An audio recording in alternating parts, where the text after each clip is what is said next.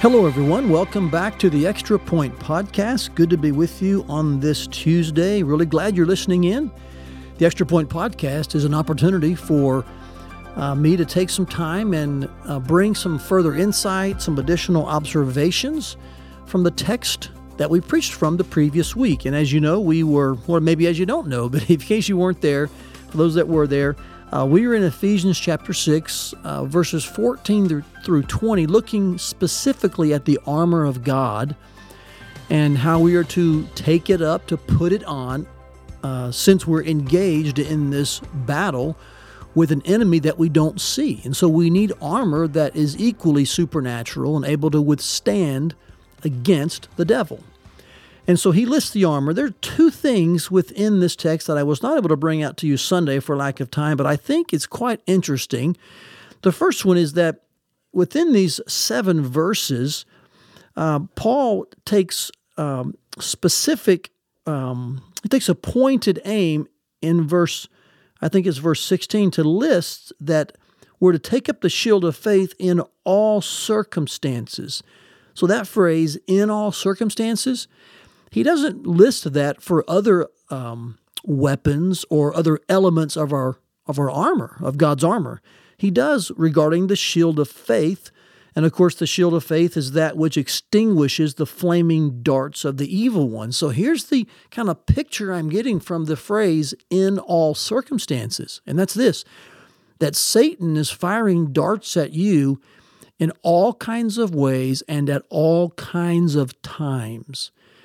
And so we must really have the shield of faith um, on. We must have taken it up uh, uh, consistently and constantly, constantly, because we just never know how or when Satan's going to be pulling back the bowstring and launching a fiery dart or a flaming arrow at us. And so he goes to the lengths to say, in all circumstances. And so I hope it's kind of sobering for you and for me to realize that Satan has a variety of methods, and as the word used earlier in the text, he has a, a variety of schemes in which he comes at God's children. And so this is why we have the shield of faith um, to defend ourselves and to put out these fiery darts that come at us in all kinds of ways. I mean, let's be frank here. Sometimes these things come at us physically uh, through things Satan may send our way and use uh, to hurt us physically. Um, not all sickness is from the enemy, but there is at times um, sickness from the enemy. You know, Job experienced this. God allowed Satan to afflict Job personally and physically. We know that uh, there are mental um, uh, ways in which Satan attacks and, and fires darts at us through thoughts that just uh, keep coming our way and, and wrong, false ideas, um, you know, hurtful, unhelpful thoughts. I remember hearing years ago a gentleman who was preaching about how to take every thought captive.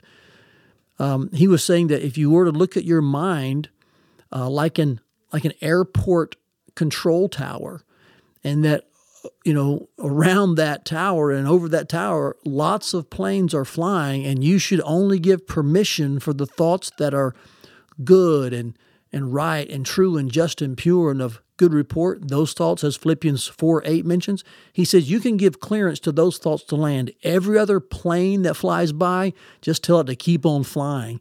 I thought that was a good illustration about how our minds are much like a control tower. And there are a thousand thoughts going by at any one given time and within any kind of time period, probably. But you must control which thoughts land because the devil's firing all kinds of mental arrows our way to get us distracted and detoured and to tempt us to sin. I think he is firing emotional darts at us, relational arrows at us. And so, this phrase, in all circumstances, lets us know that Satan has a variety of ways, a variety of methods, a, a variety of schemes that he's going to use to fire flaming arrows at us. This is why we constantly and uh, regularly, repeatedly need to take up the shield of faith, for that's what extinguishes Satan's flaming arrows. Um, the second thought I want to mention is this. As Paul ends this section, he does move to a uh, at least a couple of verses, I would say even three verses about prayer. And, and, it's interesting whether or not this is an actual piece of the armor. We can debate. Folks can disagree on that. That's not the point of this uh, extra point. I would say this, though, that Paul aims his prayers and he's encouraging those Ephesian readers and believers to aim their prayers at the idea of boldness to proclaim the gospel. And I want to challenge you and I want to challenge myself. Sometimes our prayers can get very self centered upon our needs, and there is place and opportunity for us to bring our needs to God. So don't hear me saying we shouldn't do that, but I don't think that's the only thing we should do. Based on this text, there is ample encouragement to make sure that we're aiming our prayers towards the, the mission of God and the uh, the boldness in others and ourselves to speak the gospel clearly and uh, courageously. This is exactly what Paul calls for, in, in fact. He says that to the end of praying with supplication in the Spirit, he says it's to this end that we keep alert with all perseverance and making supplication for all the saints and for me that words may be given to me in opening my mouth boldly to proclaim the mystery of the gospel. Paul says our prayer should be aimed at that end as well. So today, will you do this? Even throughout this week, will you think of folks perhaps in your small group, uh, folks in your family, maybe your church elders, your pastoral staff, your friends? You could you could choose any uh, number of people from different circles of influence. But would you think of some people and would you pray specifically today, this week, that God would give them boldness to make known the mystery of the gospel? And of course, the mystery of the gospel is the person of Jesus Christ, that God has sent Jesus into the world as the Savior for all who repent and believe. And He's the, the substitutionary, satisfactory sacrifice that God has proven um, to be enough for our forgiveness by raising him from the dead. So, this is what we want to bring uh, clarity to. And so, as you're talking with people, as you're engaged in conversation, uh, this is what our courage should be about.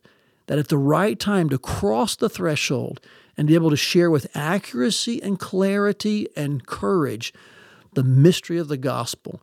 Paul said it's why he was appointed, it's why he was an ambassador in chains. And so let me just ask you are you aiming your prayers to this end that you and those you know would have courage and boldness to share the gospel?